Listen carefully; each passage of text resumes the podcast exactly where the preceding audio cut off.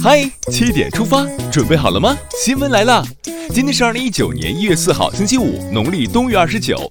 今天可以购买腊月二十八的火车票。大家早安，我是主播英波。先来看看昨夜今晨都发生了哪些大事。中国社会科学院、中国历史研究院三号在北京成立，习近平致贺信。三号，中共中央、国务院正式批复北京城市副中心控制性详细规划，要求将常住人口规模控制在一百三十万人以内。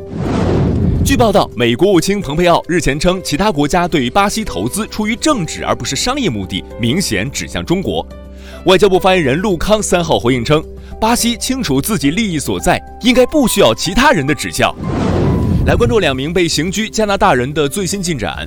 最高检检察长张军三号表示，按照中国法律，两位加拿大公民康明凯和迈克尔正处在被调查阶段，此事会按照程序向前推进。正被调查的还有互联网的乱象。近日，国家网信办启动网络生态治理专项行动，剑指十二类违法违规互联网信息。北京网信办日前分别约谈了搜狐、百度，要求对相关产品进行停更整改，要百花齐放，不要百鬼夜行。这道关也要严把。财政部近日下发通知，税务部门在税收征缴过程中收取或产生的相关罚没收入、利息收入和违约金收入，全额上缴中央国库。这个春运放心出行。国家发改委、交通运输部等九部门日前联合发布意见，就二零一九年春运相关工作进行部署，要求依法严惩车闹、机闹、高铁霸座等行为，维护良好出行秩序，文明出行，幸福回家。下面关注总台独家内容：人头攒动的大巴扎，雄奇壮美的天山。新年第一天，在新疆乌鲁木齐的国际大巴扎南山景区等地，一场全程同唱一首歌《我和我的祖国》快闪活动点燃了寒冬。上万名素不相识的人自发参与其中，传递着深情与依恋，用歌声表达了对祖国的无限热爱与祝福。快进入央广新闻微信公众号，找到今天的嗨七点出发，一起来传递这份热爱与祝福吧。接下来关注一组国内资讯，曾轰动一时的白银连环杀人案终于落下帷幕。一九八八年五月至二零零二年二月间，高成勇连续实施抢劫、故意杀人、强奸、侮辱尸体犯罪，共致十一名女性被害人死亡。二零一九年一月三号上午。白银市中级人民法院根据最高人民法院院长签发的执行死刑命令，对高成勇执行了死刑。漠视生命，就等于给人性判了死刑。有时候，大自然也同样冷酷无情。三号八时四十八分，四川宜宾市珙县发生五点三级地震，地震造成部分农房垮塌，暂无人员伤亡。由地震部门和成都高新减灾研究所联合建设的大陆地震预警网成功预警此次地震，给宜宾市提前十四秒预警。总有一天，再大的地震也能零伤亡。而这群人正在挑战着无情的大自然。二号，中国第三十五次南极科学考察队昆仑队十六名队员成功穿越南极内陆冰盖大锅底，进入冰盖最高处的冰穹 A 地区。经测量，当时的温度为零下二十七度。挑战者，愿你们在远方收获满满。对我们来说，去远方也能更便宜了。近日，海航、大新华航空等多家航空公司宣布，自一月五号起暂停收取国内航线旅客运输燃油附加费，国内航线燃油附加费再次进入零元时代。别忘了用省出来的钱多回几次家。有网友在省钱的时候，却发现了烦心事儿。近日，有网友表示，用个税 App 填报个人信息时，发现被入职从未见过的陌生企业。税务部门回应称，如遇到这种情况，可能是个人信息被盗用，建议在 App 上发起在线申诉。走维权的路，让造假者无路可走。这位造假者就付出了该有的代价。近日，武汉大学按照国家有关规定，撤销了一名毕业生的学位学历。据悉。该学生以一场并未参加的比赛申报成为一级运动员，以虚假方式获取入学资格。依法依规，严守教育公平这条底线。教育要公平，求职也得要公平。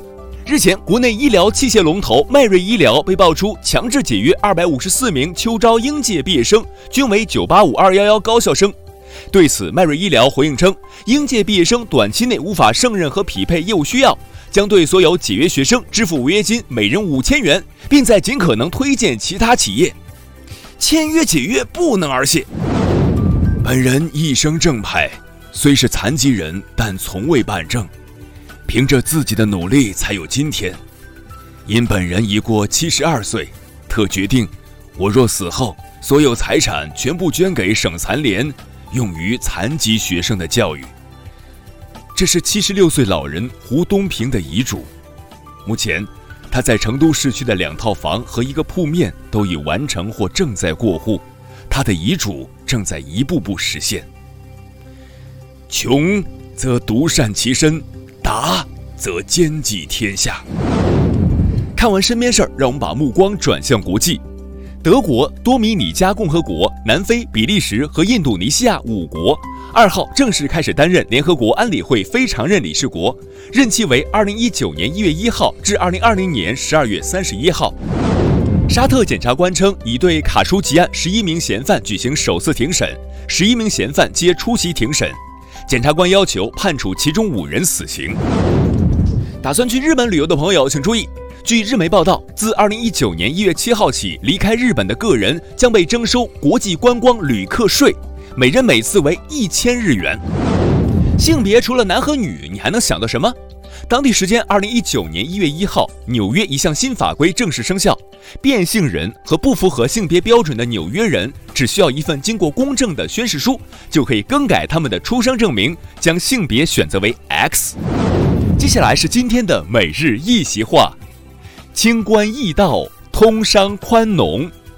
二零一六年九月三号，国家主席习近平在杭州出席二零一六年二十国集团工商峰会开幕式，并发表题为《中国发展新起点，全球增长新蓝图》的主旨演讲。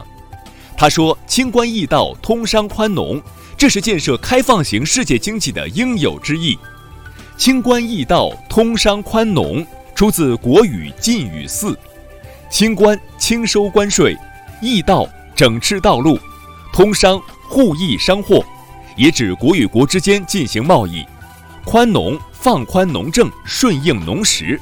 此书意思为构建更公平、更有利于促进全球贸易开展的关税体系，消除贸易壁垒，巩固多边贸易体制，构建更加自由开放的国际市场，重振贸易和投资这两大引擎。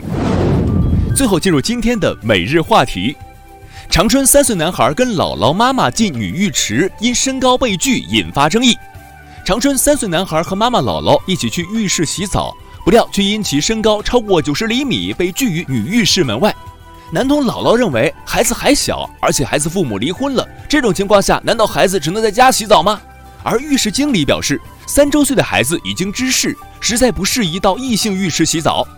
很多网友支持浴室的做法，但也有网友认为这位妈妈也不容易，需要体谅。或许浴室可以考虑到这种情况，设置专门的家庭单间。